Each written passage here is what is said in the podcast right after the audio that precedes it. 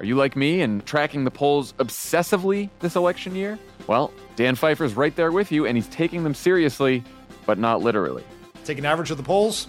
Don't forget about any one poll. And the thing that we try to tell everyone in every episode of this podcast is a poll that has Biden up to and a poll that has Biden down to, they all tell you the exact same thing, which is this is a very, very close race. The goal of this podcast is to help people understand polling and freak out about it just a little bit less. Explore the latest polls, what they actually mean, and whether or not it's time to hit the panic button.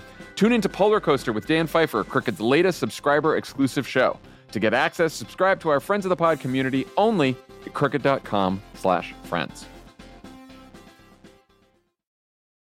First, let me just ask, do we know why it's such a light week in terms of cases? I think court just like really trying to stay under the radar. like, is that it? They don't like conversations about court reform or court packing, and so they're like, "Let's just not decide much, and no one will notice that we're here." It's an old joke, but when a argued man argues against two beautiful ladies like this, they're going to have the last word. She spoke, not elegantly, but with unmistakable clarity. She said, I ask no favor for my sex. All I ask of our brethren is that they take their feet off our necks.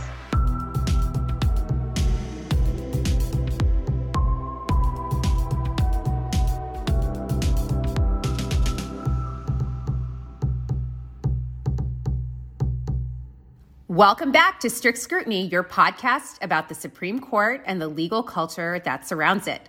Today, we are delighted to be doing a live, via Zoom, of course, show at Rutgers Law School. And that means that this is also a crossover episode with the Rutgers Law podcast, The Power of Attorney. And we are joined by none other than the Dean of Rutgers Camden Law School and the host of Power of Attorney, Kim Mutcherson. Welcome, Kim.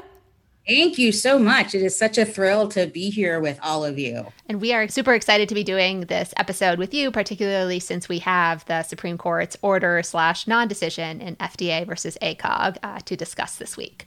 Um, so, just a brief rundown of the show. Uh, first, we're going to discuss some court news and court adjacent news. There is a lot of it. Uh, we will also do a preview of one of the cases to be argued this week and a recap of one of the cases that was argued this past week. Um, and then we will close with some discussions about impeachment and insurrection, which are unfortunately still topical.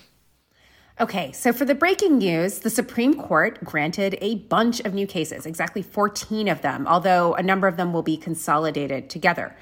These were not necessarily grants in high profile cases, but there were nonetheless some very important cases, including one that we've talked about before on the podcast. So, Kate, do you want to tell us about the first one? Definitely. So, the first grant we wanted to highlight is part of a Koch brothers backed effort. Specifically, here, uh, it's a challenge to a California state disclosure requirement of nonprofit donor lists. Senator Sheldon Whitehouse, um, for those of you who had a chance to listen to our special episode with him, flagged the set of issues as important to watch um, when he was on our December show. And as he warned, these cases threaten to undo a bunch of disclosure and transparency requirements, which would make it much easier for dark money interests to do their shadowy work. To paraphrase Senator Whitehouse from that episode, the court that dark money built will now find a constitutional right to dark or undisclosed money. So these cases are Americans for Prosperity Foundation versus Becerra and the Thomas More Law Center versus Becerra, and they concern specifically the California Attorney General's office's requirement that charities disclose the names and addresses of major donors. As amicus, the federal government supported cert in this case.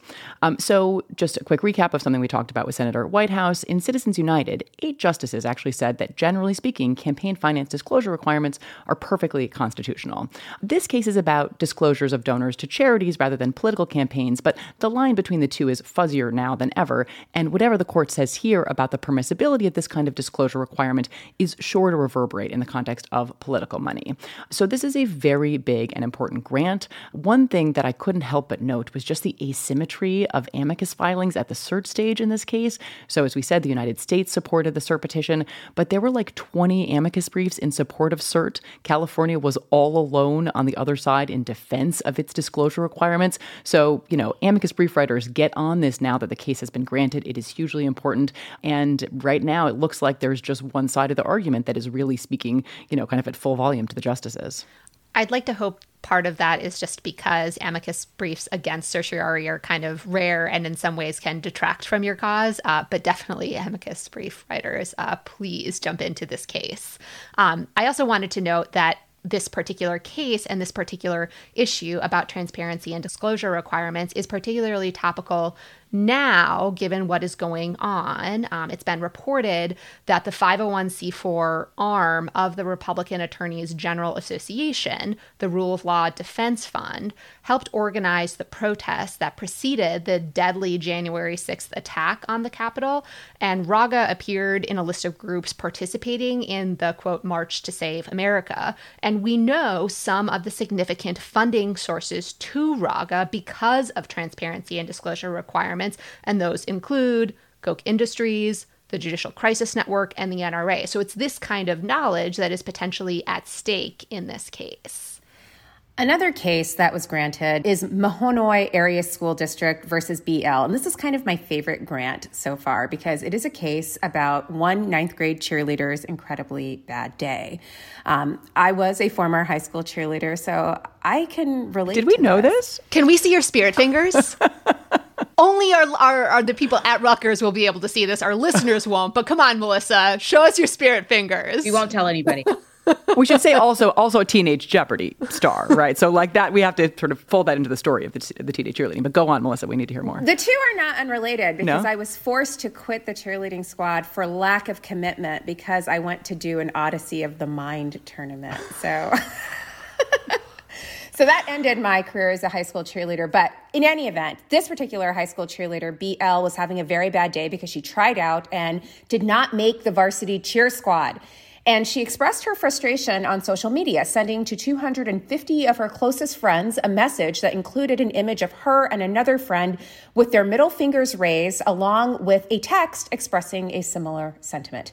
Um, she said that she wanted to F school, F softball, F cheer, F everything. And when she was dismissed from the cheerleading squad, the Third Circuit said that the dismissal violated her First Amendment rights. And, and who hasn't wanted to just say F everything at some point? So I feel her. And I'm going to be watching that case.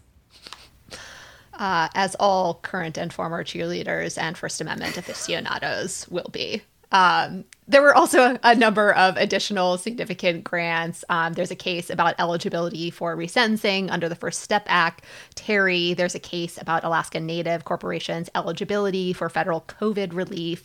There's a case about whether TPS, temporary protected status recipients, are eligible for LPR, lawful permanent resident status. There is a CERCLA cleanup case involving Guam um, and a case about the Armed Career Criminal Act sentencing and error review. Greer this is your Garrett. cheerleading. This, this is exactly, cheerleading. exactly. I am the ACA cheer squad, uh, and this particular set of issues is about um, the scope of review for plain error for so-called Rehaif errors so as we said there were 14 grants. Uh, that would mean there are 28 attorneys in these cases you know one for the petitioner one for the respondent. Um, but it's actually 33 since some of the cases had multiple parties. So let's play a fun little game called guess how many women were counsel of record in these cases. Da da da da. So 14 attorneys had their cases granted how many women were among the councils of record? Surely seven, right? Yeah, right. Gender parity. we have achieved parity. Uh, no, that would be two. Two women out of the 14 uh, councils of record that were granted. Okay, so let's play a similar game for the councils of record who were respondents. So here there were actually 19 attorneys had their cases granted when they argued against certiorari. How many women do we think are here? I'm going to go with at least nine. wow. I was going to go with three. I'm being super facetious. Um, Kim is closer, still too high. Again, two. um, technically, maybe you could say there were four, since um, two of the women actually were respondent in two of the cases, but those were also consolidated cases, so I don't think it like really counts. Um, but, you know, if you really want to feel great about gender parity at the Supreme Court, a fun thing to keep in mind is that there were actually more men named Jeff who had their cases denied than women who had their cases granted. Welcome to 2021, ladies, at the Supreme Court. Paul's out, Jeff's in. Feel the change in the air, right? I mean, there we go. So when there are nine could go for many different uses at the court. Anyway, um, the court also released the hearing list for the January sitting um, after we recorded our last episode, and it's a light sitting with only 13 advocates appearing. How many women do you think appeared in that batch, Leah? When they're nine, nine, right? No. Oh, Leah, you you rosy cheeked optimist. Um, only three women, but that is actually better than they have done before. So you know, baby steps for SCOTUS. Good job. Um, how many women do you think are arguing from the Solicitor General's office? Given how committed to gender equity this administration has been, you know, I don't know, three, four. CEG, FDA versus ACOG. there were zero women arguing from the Solicitor General's office, um, which also means that there are zero women of color arguing from the Solicitor General's office, but also just generally, there are no women of color in the sitting. And um, how many lawyers of color do you think are appearing in that sitting? I'm not going to answer because it's just hurt my feelings.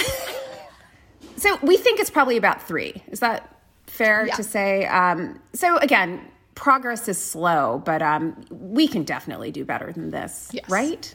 Yes. Okay. So hope springs have eternal. law students who are listening and you know this is this is a call to our women law students that this is what you should be angling for because there's lots of space for women here Lots of room for growth. absolutely Growth And we want the court to have a growth mindset. yeah spoken like a woman who has kids in elementary school So we've already alluded to this case once, but we did want to cover the court's decision on Tuesday evening in FDA versus American College of Obstetricians and Gynecologists. Um, in that case, the court stayed a lower court opinion that had enjoined the in person requirement to obtain um, one of the abortion pills over dissents by the three liberals. Um, so the Food and Drug Administration requires women obtaining the pills that is used in the medication abortion to obtain the drug in person at a medical facility, a hospital clinic or office, um, and to sign a disclosure form when they do so. This is a different protocol uh, than for the 20,000 or so FDA approved drugs that can be picked up over the counter or that you can order to be filled um, for pickup. Uh, in light of the coronavirus, the FDA had actually waived the in person requirements on other drugs, including some controlled substances like opioids. Um, but to no one's surprise, the Trump administration decided to keep the in person requirement on the abortion pill. So women seeking medication abortions have to go to a medical facility during the coronavirus pandemic. A Maryland district court enjoined this requirement, finding that it unconstitutionally burdened women's access to medication abortion during the pandemic. Um, so, for example, the side effects of the pill were similar to the risks of over the counter drugs like aspirin, for example. And he also noted that you can only have a medication abortion during the first 10 weeks of pregnancy. So, again, um, this was a very contained period. And Justice Sotomayor, in her in the opinion um, she dissented, highlighted that the mortality rates from COVID are much higher for African American and Latino individuals. Um, and these individuals are also more likely to live in intergenerational housing, thus posing the risk of infecting elderly grandparents or parents or other family members if they do leave the house in order to seek this care. And some places have also stopped offering services or have reduced availability during the pandemic. So this has compromised what is already um, a limited access situation for getting these kinds of drugs and services. Yeah. So brief procedural history, and then let's talk substance. Um, so the district court issued the injunction in July. The government initially sought a stay in August, um, and then in October, as the Amy Coney Barrett hearings were underway, the court did this sort of odd punt, basically saying it would defer consideration of the case until the parties asked the district court to dissolve the injunction. The parties then did that. The district court denied that request. Uh, the government then filed a new stay application in December. The briefing was completed before Christmas, and then on January 12th, it issues this decision. Um, you know, and on some level, the decision might not seem that significant particularly if the Biden administration opts to rescind this in person requirement immediately, just as the Trump FDA has done with respect to a number of other types of medication. Um, but it clearly could have broader ramifications. So, um, Leah had a great piece in Slate about this yesterday. Kim, I am sure, has thoughts on this. Um, so, you know, is this a small case or does this bode something um, much more serious about the potential near term future direction of our abortion jurisprudence? I'd like to hear from Kim, uh, since she is, you know, the editor of Feminist Judgments about this one first. You know, everybody's been sort you know, has their eye on what's going to happen because there are a bunch of abortion cases that are potentially going to go up to the court and I think that there's a really strong expectation um, that losing RBG and having her, you know, replaced with with Justice Barrett, who I will never refer to as ACB, means that we're going to lose Roe, right? And so I think that part of what we're looking at here is trying to, you know, read some tea leaves about what's, you know, what's coming down the pike. You know, we also had that sort of weird, I won't call it weird, but you know, Justice Roberts weighed in on this one as well. Um, and I think, you know, there's been some thought that he would be a vote um, to protect Roe, but it's actually not going to matter at this point. So, you know, everything that's happening here is exactly what we it's would expect to to happen. Um, you know, this this country has long treated abortion as exceptional, so there's nothing surprising about that. Um, you know, there's nothing surprising about, in particular, um, targeting uh, a rule that has pernicious impacts on women of color and low income women. Um, and it's particularly offensive in a world in which telemedicine has become the norm right? All of us are, are seeing our doctors on screens not not in their in their facility. So um, there's nothing shocking about it but it continues to be appalling. Um, and i think we're going to continue to see cases like this. And what we're going to end up with is a world in which we have this, you know, total patchwork if Roe falls. And I'm thinking about places like New Jersey, which happens to be where I live, that you know are are anticipating the fall of Roe and actually passing statutes now to try to protect the right to access to abortion. So it seems like that's the that's the direction that states should be moving in if they actually want um, pregnant people in their jurisdictions to be able to terminate pregnancies. Other jurisdictions are actually doing the reverse and putting trigger laws in place that would automatically foreclose the prospect of state level abortion accessibility if Roe does fall. So, I mean, there's a real divide here. And what will likely happen is you'll, you'll probably have this sort of kind of parentheses across the country where abortion is available like across the northeast and then on the west coast and then there's broad swath in the middle and the south where it's not that's right. And you know, it's it's interesting to kind of think about what the world will look like if we if it comes to that. So you think about places where people, you know, don't have access to abortion services, and I'm just thinking about, you know, like women on waves, right? I mean, people who are literally finding ways to get access to abortion to people um, in in countries where you can't have access to it. And what might that look like in the United States, right? I mean, are we going to see people and you can already do this. You can order pills to self abort you know in your home. Are we going to see women arrested? Are we going to see women being convicted? Are we going to see women um, you know spending time in prison? So there's a little um, fear of the dystopia that potentially comes once we're in a world where there are very few places where you can legally access abortion in the united states. And so the court provided, you know, no explanation for why it allowed the FDA to enforce this requirement. So we're left guessing a little bit about why it did so. You know, it's very possible that a majority of the conservative justices adopted a very watered down version of the undue burden standard because of course to uphold this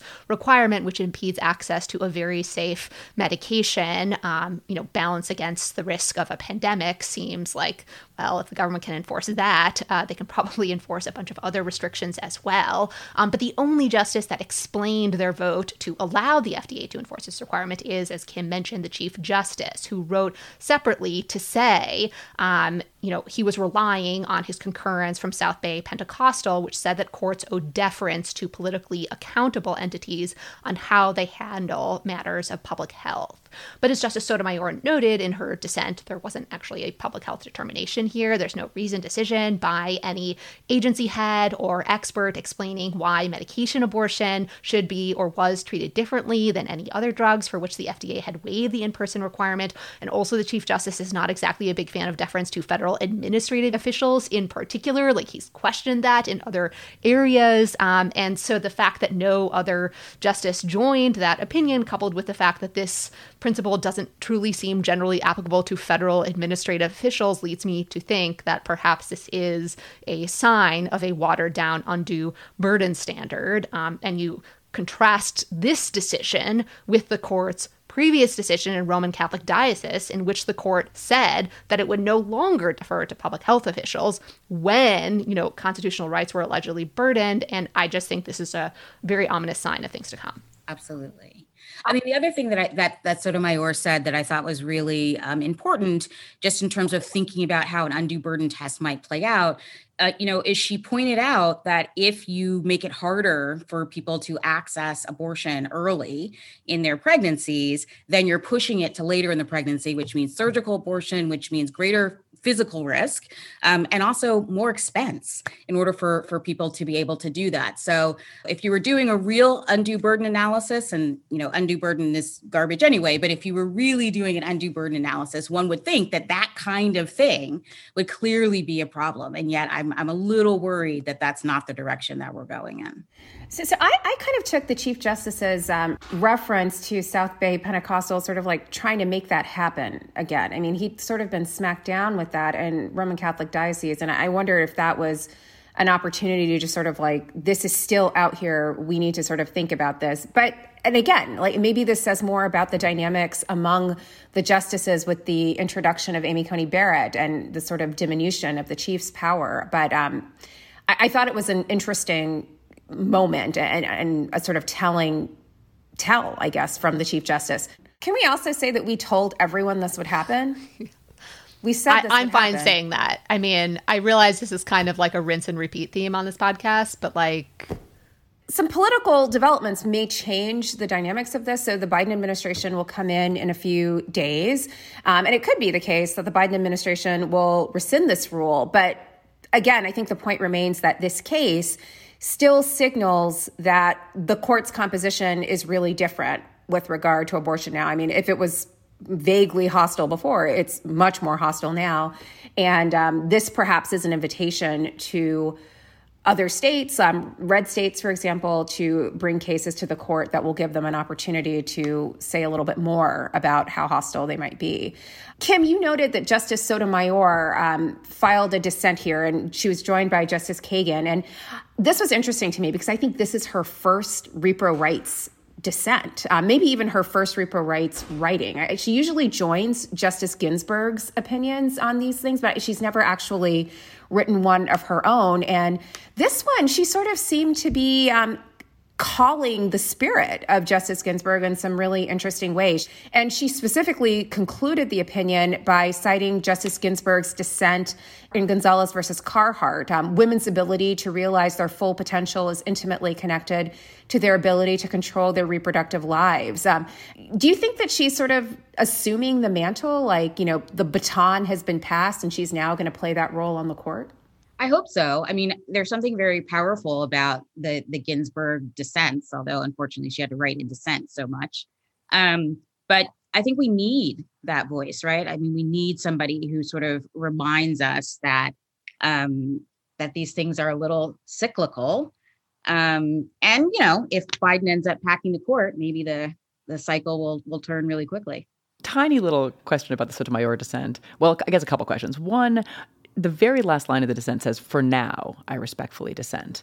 Like, uh, was she just saying I have a lot more to say on this topic, and like this is a pretty short writing? Like in, it was an incredible dissent. Like, and she really does bring this intersectional lens to it, right? She cites Ginsburg, but she talks much more about race and income than I think that this a Ginsburg version of the same dissent, with no disrespect to Justice Ginsburg intended, uh, would have done. So, like, it's a great piece. But I think I, I just couldn't tell. But like, for now, like, what is she foreshadowing?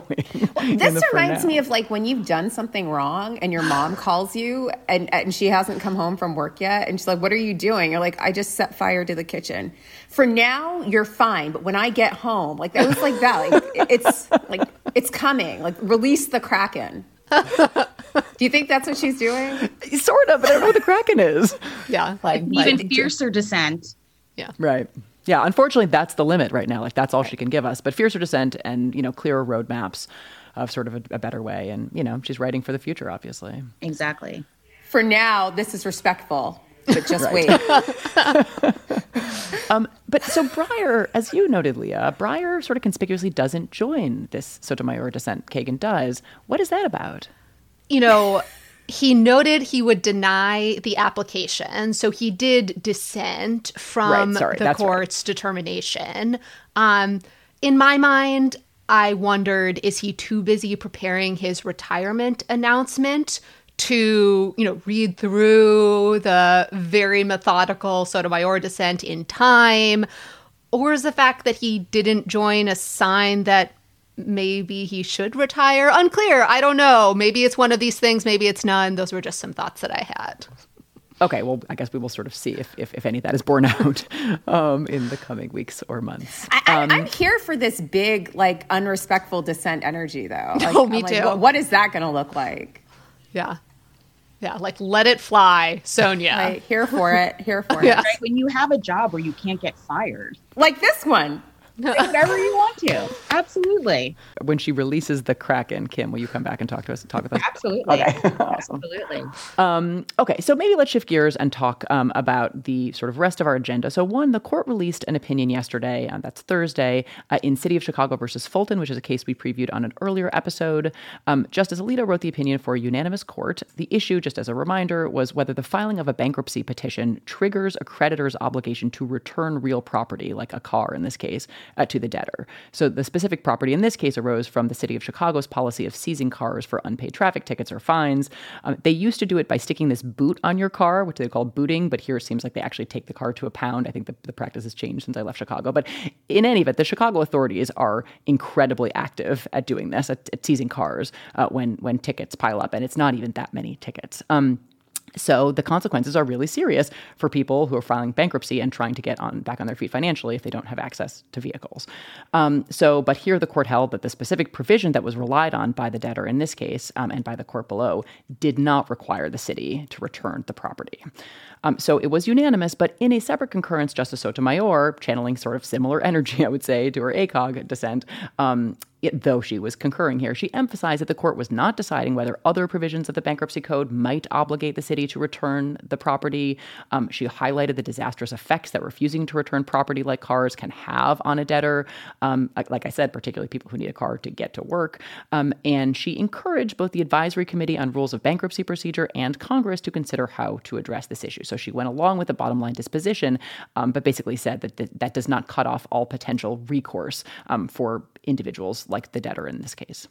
That is a very Ginsburgian move, too, to sort of issue an invitation to an actor outside of the courts to do something. Um, I, I'm, I'm liking this energy. Yeah, I'm like liking- very, I'm very liking it. Ledbetter dissent. Yeah. It really, yeah, she's she's she's bringing a lot of RBG energy this week. I agree. She's RBG plus though, right? I mean, Yes. she's an intersectional RBG. Totally. And that I think is such a wonderful thing to have on the court. Yeah.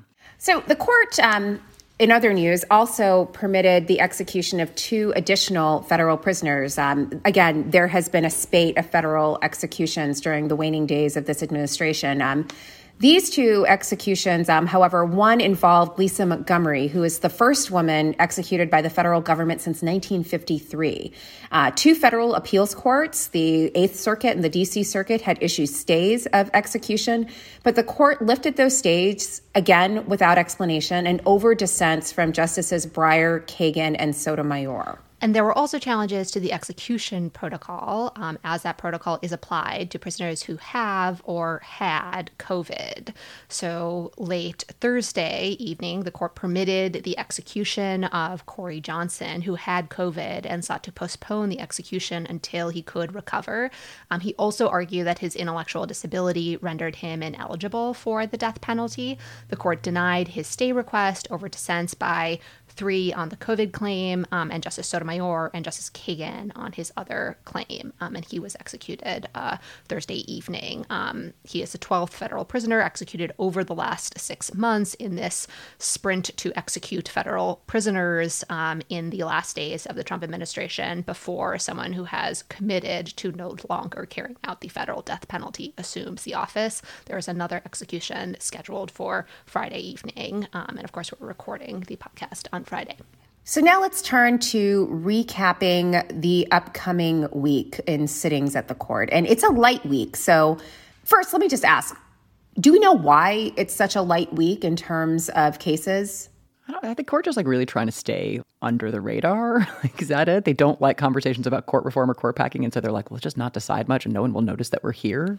Well, I mean, this week's grants like will certainly rectify that. I mean, there will be busier sittings later on, um, but but it seems odd that it wasn't more evenly distributed. Like this one seems really light. And if you think about the fact that the chief justice may be crossing the street again to preside. Well, maybe they over... knew they needed to leave the twentieth open just in case there another another impeachment trial was starting. well, they had a premonition. They're not having in person submissions at the court until after the inauguration because of concerns about public safety. So, I mean, that may maybe that's part of it too. Um, no one's there, but it just it just seems odd. In any event, we wanted to talk. I think it's a, I, I think it's a combination of you know they had to push some cases from the previous term to this term in light of the delayed and postponed sittings. And then also now is when they would be hearing cases that were kind of granted mm-hmm. last spring when they were probably unsure how this was all going to play out. So they might also have just, you know, delayed or not granted as many, you know, when faced with that uncertainty. Well, we had we had talked about this before the election. Like we thought that there um, the more limited grants early on were to sort of make sure that there was enough room to handle election related disputes as they came up. So maybe this is the residue of that. Calling all Crooked Media fans, we need your feedback and we're 100% prepared to bribe you for it. This is a new way for those of you who love Crooked content and our mission to make your voices heard. It's your chance to influence everything from merch designs to our digital content to what Lovett eats for lunch. Okay, I guess. That last part's a joke, obviously. He's ordering Panda Express again and no one can stop him. That's I'm true, reading that's this. True, that's true. Did they not know I was going to read this? Here's how it works just fill out a survey about your Crooked podcast preferences, and you're in. We'll reach out to you when we need your opinion, and you'll get a promo code to the Crooked Store every time you participate. So sign up, help us out, because Tommy gets scared when you show up at his gym to tell him about your t-shirt ideas. That is true. It was a good idea, though. Go to crooked.com slash insiders to join today. Are you like me and tracking the polls obsessively this election year? Well, Dan Pfeiffer's right there with you, and he's taking them seriously, but not literally. Take an average of the polls.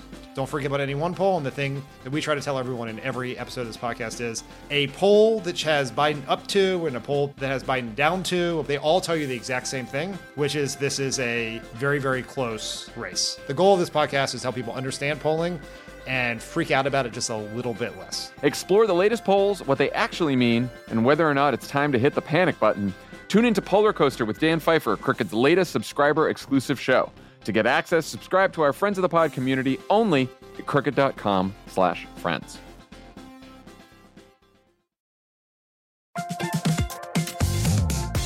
Guys, it's been a rough year. It's going to get rougher, and you deserve a little treat for not going insane yet. You could head to the local tiki bar and tell the bartender, do your worst.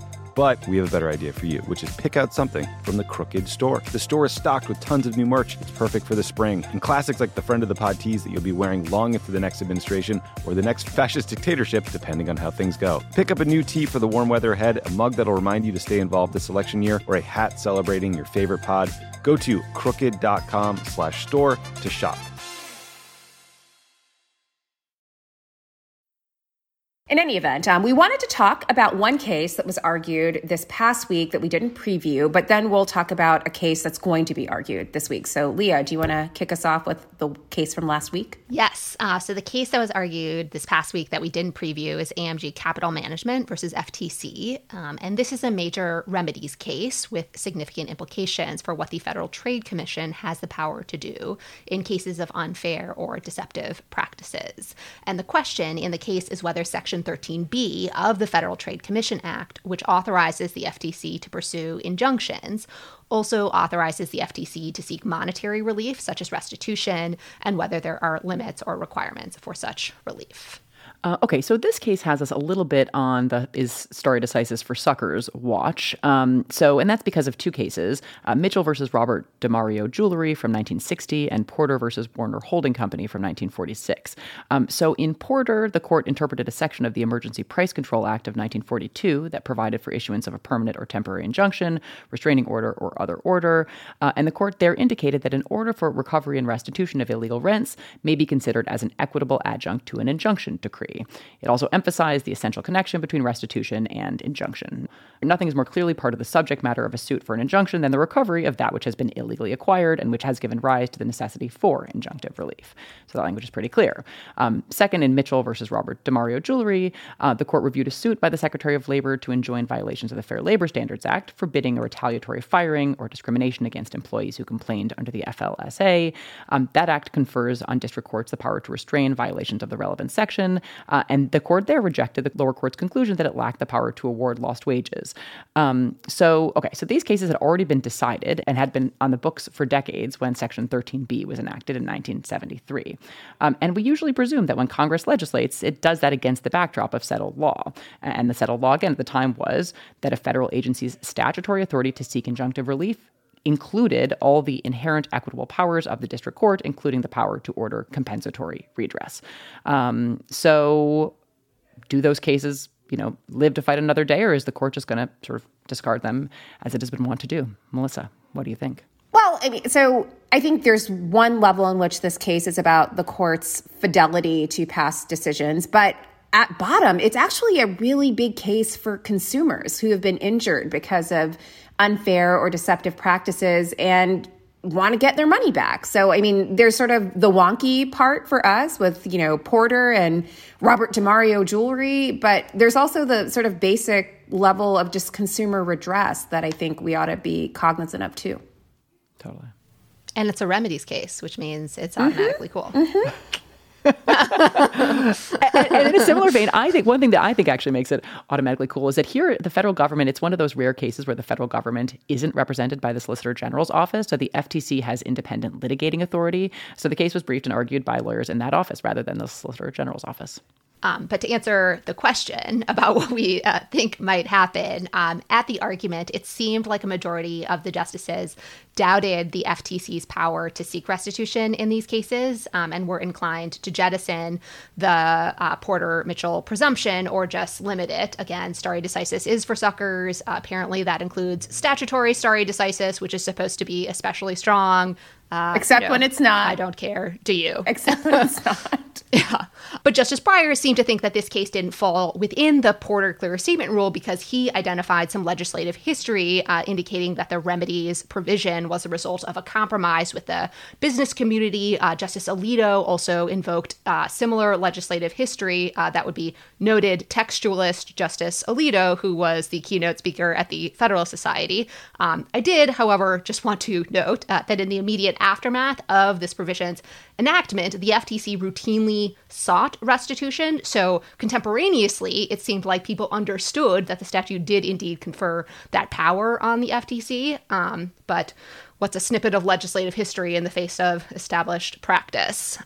Uh, Justice Kagan and Justice Gorsuch um, argue that giving the FTC this remedial power under uh, Section 13 would render superfluous or just obviate the limits that Congress had placed on specific kinds of retrospective relief in another section, uh, Section 19. Again, not to split hairs, but I just, I, I, don't know if that's the right way to read that section either, given the context. That provision was added to the act in response to a court decision that said the FTC lacked authority to redress violations for cease and desist orders. So it's not necessarily, you know, just about retrospective relief in general. And then, you know, one other kind of note from the argument is just that Justice Kavanaugh invoked his executive branch experience um, to depict the FTC as kind of an agency gone wild. I worked in the executive branch for many years, so I understand how this happens. When you're in the executive branch or an independent agency, you want to do good things and prevent or punish bad things, and sometimes your statutory authority is borderline, uh, and it could be war policy or immigration or environmental or what have you. But with good intentions, the agency pushes the envelope and stretches the statutory language to do the good or prevent the bad. The problem is this results in a transfer of power uh, from Congress to the executive branch to decide whether to exercise this new authority. That's a particular concern, at least for me, with independent agencies. So, uh, now why isn't the answer here for the agency to seek this new authority for Congress for us to uh, maintain the principle that uh, separation of powers, that the agency should stick to the authority in the in the text and the and not go beyond that. I thought this was interesting because we're usually left speculating about how the justice's prior work experience or experience in government informs their perspective on cases. And here he was making it quite explicit, um, but I, I mean, I also just thought it was quite ridiculous. Not that you're holding back. Um, Let me in, coach.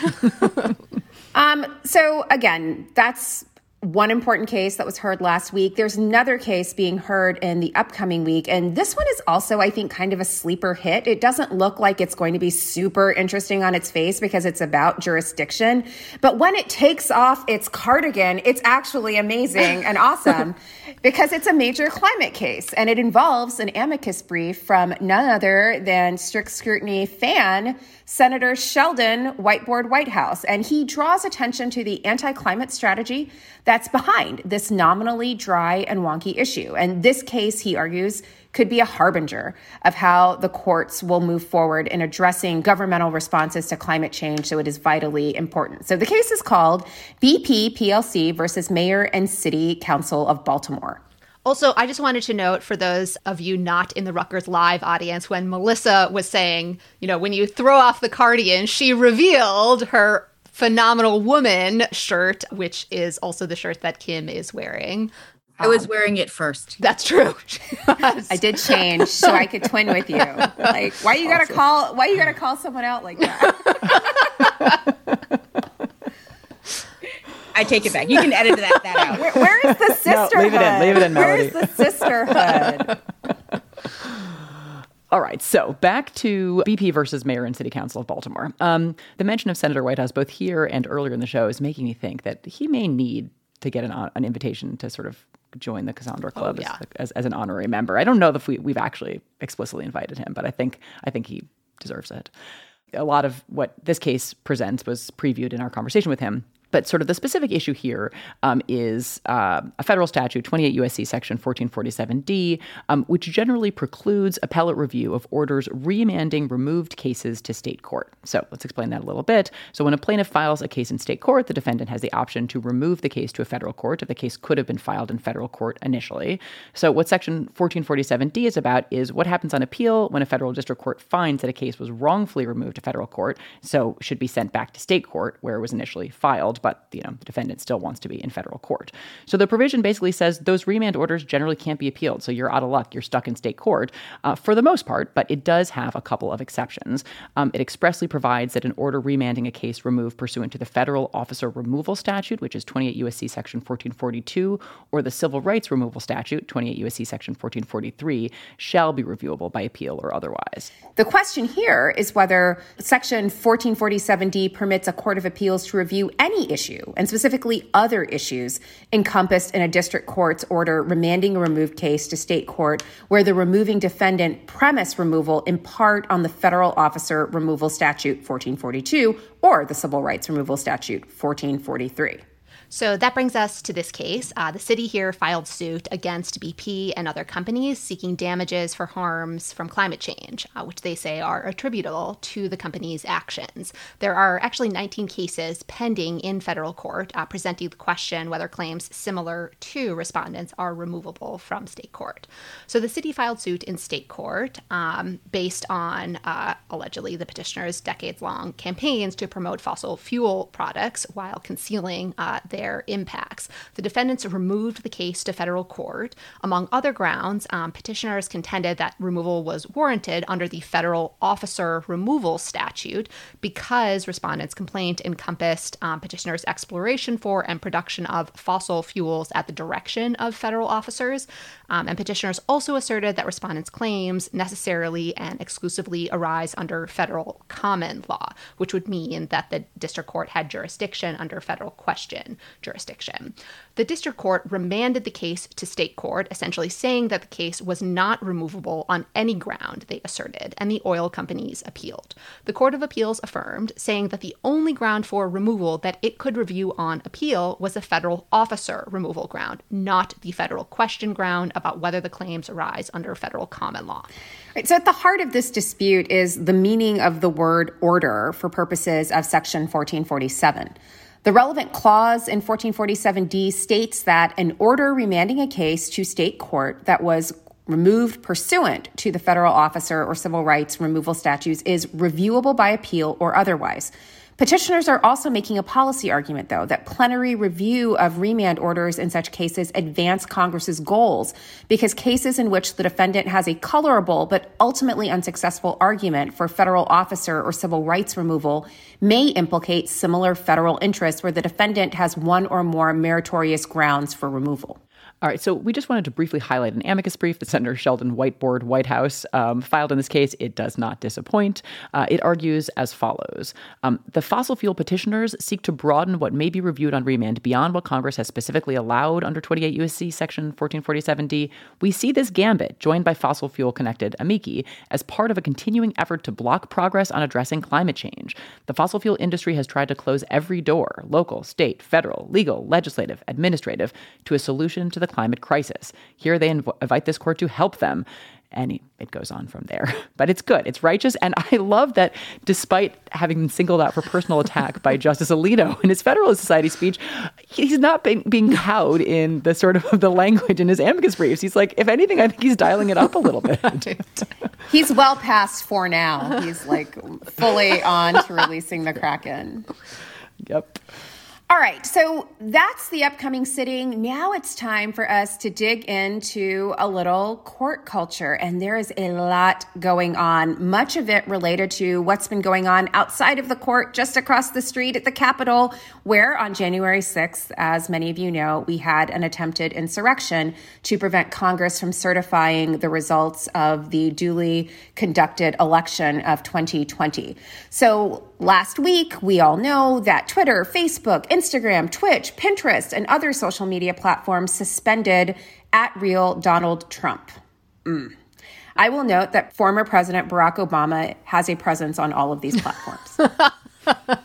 and President and President elect Biden is building his is, is, is building his official account. It's not he needs more followers, I think, but he's getting there. It's a great week for people to understand what the First Amendment actually says. Yeah, no, there were all these, all, all, or not, right? There was a lot of really pretty terrible legal commentary out there. The one thing is, I think, without even meaning to, some of the instinct that underlies the kind of the, the, the you know formally clearly incorrect claim that that violates the First Amendment for for Twitter to you know kick him off the platform. There there is like a kernel of something kind of correct or insightful there, which is that like you know we don't necessarily want the people who happen to have stumbled across this sort of development of this technology to sort of be the arbiters of debate. And I think they were absolutely, I think it's possible to hold the view both that it was completely right to kick Trump off these platforms, but also have a healthy degree of skepticism about you know the governance schemes at places like Twitter and sort of a desire to have some kind of democratic input in the kind of rules of the road and rules of engagement. But yeah, most of the legal commentary following following the suspension and then actual termination was lacking. It also, I think, raises a question about. Um, you know how these particular platforms function like they are private entities but to some degree, they have expanded to such a degree that they're almost functioning as public utilities. And this may just be a case where technology has outpaced regulation and there's a gap. And you know, I think we saw some evidence of that gap being addressed last summer when they had all of those hearings, like, you know, like when Jack Dorsey appeared before Congress, you know, with that huge beard that looked like he was about to cure the czar's hemophiliac son, like after the hearing. Um, we're on the road to thinking about that, but we're not there yet. And and I think part of the First Amendment questions are wrapped in in that our public understanding of these platforms is that they're very public, and, and in fact, they're still private entities. There's something interesting about thinking about how issues like this can create these strange bedfellows, right? Or or this incredible disconnect. You know, I mean, it's there's something amazing about listening to people who um, in a normal set of circumstances are super pro business and super pro you know private industry who are saying well let's nationalize twitter and let's you know nationalize facebook um, which is sort of antithetical to what they're talking about in, in most other realms. And what would that even look like to sort of take over these private entities in order to be able to control who they control right? So there's something well we'll see what happens and are we even seeing like a political realignment on the state action doctrine itself? With you know, just a few terms ago, um, Justice Kavanaugh described the state action doctrine and Manhattan community access as kind of this important principle of ensuring limited, you know, government and mm-hmm. an important principle of conservatism. And now, you know, you have Josh Hawley and other Republicans, you know, attacking the state action doctrine and saying, you know, no, actually, the First Amendment should apply to these platforms uh, that have the kind of power like Twitter and other social media companies do yeah, I think we could see a real realignment, and, and I think it'll be interesting to observe. Um, okay, so other, you know, obviously big news from this week. The president was impeached again. Doesn't it feel like Groundhog Year? Like we were just doing this this time last year. My, uh, so so my Cardozo colleague Beck Ingber had a very funny tweet about just having put away last season's impeachment materials, and I was like, I was embarrassed to admit this, but I will now admit it. Like my my home office papers sometimes linger for a while. So I literally had just put had pitched into the recycling a lot of papers from the last impeachment, maybe two weeks earlier. Too um, soon. And, Too soon. Yeah, I know. And it was like some of the specific Ukraine stuff. Obviously, I didn't need, but like some of the, you know, I had like printouts of you know excerpts from relevant Federalist papers and you know Constitutional Convention debates, and I really would like all that back. But um, but it's a this is a simple in, impeachment um, argument. I think actually, you know, I, I certainly there isn't time for. Although well, well, there are some complications that. now, yeah. given the timing. Totally. Yeah. Yeah. So, um, you know, people are, I'm sure, aware of this, but just, you know, in case anybody's been under a rock for the last week, right? The president was impeached with a little bit more GOP support um, in the House than the last impeachment. So last time he had no Republican uh, votes for impeachment. This time, 10 did, and, and some from very, very red districts. Um, so I thought the number 10 was, you know, better than zero, dishearteningly low still in light of the conduct um, at issue. Um, but so that is done. Um, and then the question, right, is what is going to happen next? So obviously, when the House holds the power of impeachment, the Senate has the power to try impeachments. Um, there's not a lot of time left until uh, President Trump is former President Trump. Um, and Mitch McConnell and you know, well, really, Mitch McConnell has shown no interest in pulling the Senate back into session soon enough to actually begin a trial prior to January 20th. So it seems really clear that the trial will start either on the afternoon of inauguration or the next day. Um, I suppose it could be a little bit later than that, but it seems like it's going to be either the 20th or the 21st. Um, and there are some questions that have been percolating about whether there are any constitutional problems with holding impeachment after uh, Trump leaves office. Um, probably the highest profile person to not only raise doubts but suggest that there is no way constitutionally to do this is former appeals court judge Mike Luttig, um, who also, as we said in our last episode, had this kind of star turn in the letter that Mike Pence uh, wrote the morning of the counting of the votes on January 6th, and then later in the day, of course, the storming of the Capitol. Um, so Luttig, you know, correctly, we think, advised Pence that he had no, you know, authority to throw out any particular slate of electoral votes, turned around and penned an op ed saying you couldn't try the president after January 20th, which um, just seems wrong based on the Constitution's text, on the history of our impeachment practice. We have impeached former officials, although not you know former presidents, um, and just as a matter of you know kind of sort of pragmatic, workable constitutional structure. Right? It's just it would be deeply problematic to allow a president to evade responsibility in the form of impeachment just because the misconduct happened, you know, late enough in his term. Um, so I don't think there's a huge. It sounds like Mitch McConnell actually is not really raising any questions about the jurisdiction of his body to hold this trial. So I think it's going to happen, but there is a question I think about whether Trump and his team will try to get a court uh, to weigh in on this question. I think the answer is that they shouldn't. That impeachment procedures present, you know, non-justiciable political questions, um, but that might not stop him from trying to get a court to hold otherwise in this case. Does this mean that Chief Justice John Roberts is going to spend his 66th birthday once again in the Senate chamber, drinking cold milk with the senators? And he got celebrating a, his big day. He got a little surly last time. So will that happen again? I don't know. I mean, there are actually questions about who who should be presiding over a trial that is going to occur after the president leaves office. You know, specifically, will it be the chief justice or will it be Vice President Harris. You know, I I think the better understanding is that it should be the Chief Justice, but oh, Melissa's intrigued. Uh, uh, um, I mean, can you imagine all of the amazing eyebrow action? Like, oh, oh. yeah, when she when she gives the so face good. she gave to Mike Pence, to you know all of the people, to Rudy Giuliani, yeah, you're right, to Rudy Giuliani, oh. John Eastman, Josh Hawley, when he argues this is like First Amendment protected activity, so on and so forth. Yeah, no, it, it's if, if for now was a face. right? It'd be like that's what I hadn't thought about this. I've been thinking it should be Roberts, but in light of this conversation, I think I'm now shifting my position, and I really want Harris to preside over this trial. I'm not sure that our preference to see uh, the face that has no chill uh, is really a valid modality of constitutional interpretation. But who knows? Who but knows? Is it, but is it really not? no, no, it's clearly not. It should be Roberts. But I also think that like if you know, I don't. I'm not sure it much matters, right? Like the trial needs to happen, and I think that Roberts, they, Roberts could basically decide to do it without conceding that that the Constitution requires right. it. He could just do it if the Senate asks him to. And I think that you know, despite sort of the public's need to see the faces. I think Harris probably has other things that she should spend her first days in the White House attending to. So it, it really isn't the highest and best use of her, you know, first couple of weeks in office, I would say. Is this his first time going into like a like into public and performing chief justice duties i mean they've been on zoom yeah. or the telephone i mean he's just like you, you, brought me back here in the middle of the pandemic for this like well he swore barrett in right at the court yeah. yes Remember, there was that that's that. that. so but that was but like brief it. like he hasn't been yeah. yeah. i mean and that was less like, public than this would be yeah definitely um, I think we're going to get a little bit of. Um, he's not going to be super happy. I think we should send him some swag. I think we For, should too. Like, like a, a, hat that says "for now" or. That's our next line of merchandise, the SS inspired line. For now, I respectfully dissent. Would you? I would. Better than a hat that says daddy, right? Accurate.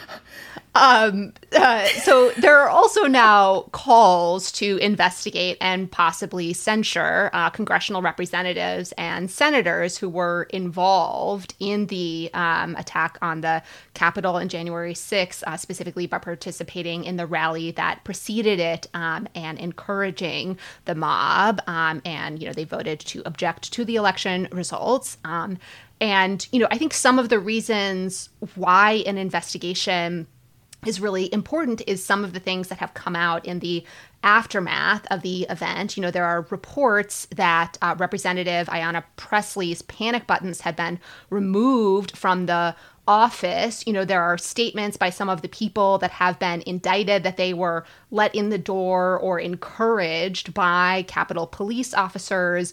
There are, you know, videos and photos of some of the people, you know, who stormed the Capitol with um, maps and you know plans. And so it seems like there was coordination um, and all of that just requires an investigation you know to figure out how exactly this was planned funded organized i think you know in order to prevent it from happening again. Um, uh, one of the more heartbreaking things that i saw uh, about this was actually a statement by you know, Speaker of the House Nancy Pelosi, um, who said about her staff, you know, who you know hunkered down in their office, that they knew to turn off the lights, barricade the door, and hide under the table because they grew up doing those drills in schools.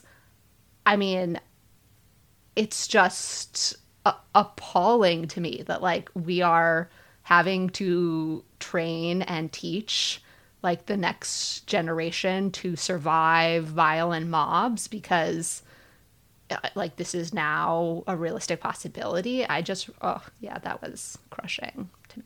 Yeah. I think part of the response also i mean I, I have i have teenagers so that's why i'm on tiktok. So don't judge. Um i know you all have talked about tiktok too. I'm looking forward to what i can see you guys on tiktok but um you know, there was a lot of talk on TikTok with young people also saying, you know, this is how you do it when somebody's, you know, which is just an awful thing to think about. But also folks who were saying, you know, maybe maybe this will be the thing, right? That makes people in Congress really start to think about what do we have to do in order to make our country less dangerous. Um, and you know, we, we've we've seen that all the time, right? People don't care about things until they get scared. So, might be an interesting session coming up. So we are winding down to the fading days of this administration and I, I suspect that there's going to be some big developments going forward. Um, we need to hear more from the Biden administration about who their picks to lead the SG's office are. So we've already gotten the AG pick, and we talked about that in the last episode, but we still haven't heard who's going to be the SG or the deputy SG. Um, and Leah, you had speculated earlier that you thought Georgia might have some bearing on who that might be and what the calculus would be. I mean, it's possible, you know, that before you know the Georgia Senate races meant that Democrats, you know, could confirm someone, you know, by you know simply Democratic votes could alter the calculus about who you know they could have as a Solicitor General. Um, but the position that I actually think we need to learn something about perhaps before the nominee for the SG is the principal deputy SG, um, who, given how the Federal Vacancies Reform Act works uh, will actually be the acting Solicitor General at the outset of the administration um, until there is a Senate confirmed Solicitor General. And I assume they don't want, you know, the holdover from the Trump administration, Jeff Wall, to be the acting SG for the first few months of the Biden administration. So, you know, we kind of need someone um, now. And I'm very curious, you know, who these nominees will be. We got to know in the next couple of days, right? Like you have to imagine, like, you know, so. this weekend we'll probably be busy on the personnel announcement front. You know, it could be busy on the pardon front too, right? Like if the president wants to do more pardons, you know, if he's going to pardon members of his family, which it seems like he is clearly going to do if he wants to pardon people like Steve Bannon. And then, of course, the big question is he going to pardon himself? I think he is. What do you guys think? That will be decided on January 20th at 8 in the morning. like maximum time for criming. What do you think he's going to do? Pardon himself? I mean, I, I think Yeah. it, it's like, honestly, like he really should have a lawyer with him deciding this because if he does self pardon, that really does throw the ball back to the Biden administration to like have a prosecution in order to test whether or not a self pardon is permissible. And you know, do you want to risk that? I mean, B- Biden has talked about like you know, let's heal, whatever. Um, it's a big risk. So uh, you know, I wonder if he will do that. Um, you know, I, again, the family pardons are. I think those are likely to come down probably even earlier. Query whether Javanka, i.e., Jared and Ivanka, need a pardon for forcing Secret Service agents to use the bathroom at the Obama's house. Is that a crime? Like, you know, a- as we said on Bridgegate, it's petty. Is it criminally petty? I'm not sure.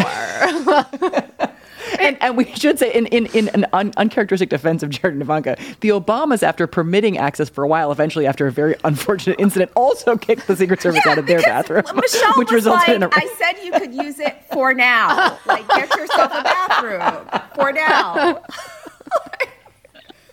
I can take away this privilege at any point.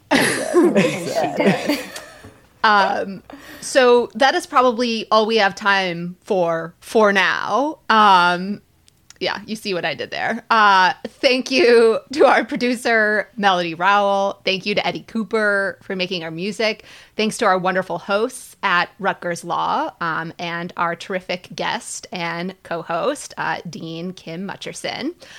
Thank you also to Alianza for co sponsoring this event, and Rutgers Law student and strict scrutiny listener Tina Taboada for being the impetus for this show. Um, we also wanted to give a special strict scrutiny shout out to Megan Stevens, the executive director and general counsel for the Women's Legal Education and Action Fund, who is leaving the organization and moving on to her next adventure. And one more quick shout out, which is to friend of the show and excellent lawyer and human, Ruthanne Deutsch. Um, she's making her SCOTUS debut in Prometheus Radio next week. We previewed that fascinating case in our last episode, um, but I totally missed that she would be arguing the case and making her debut. So we will listen with interest next week, Ruth Ann. And a special heads up to those of you who are taking con law or teaching con law in this upcoming spring semester. We are releasing the Kraken. As of Monday, our spin off podcast, Irrational Basis Review, will be available to help you get a leg up on all of those important first year, second year, third year con law topics like standing, Marbury versus Madison, Heller. It's all there. So please check that out, and we hope you'll find it as useful as we found it for preparing for class. So check it out.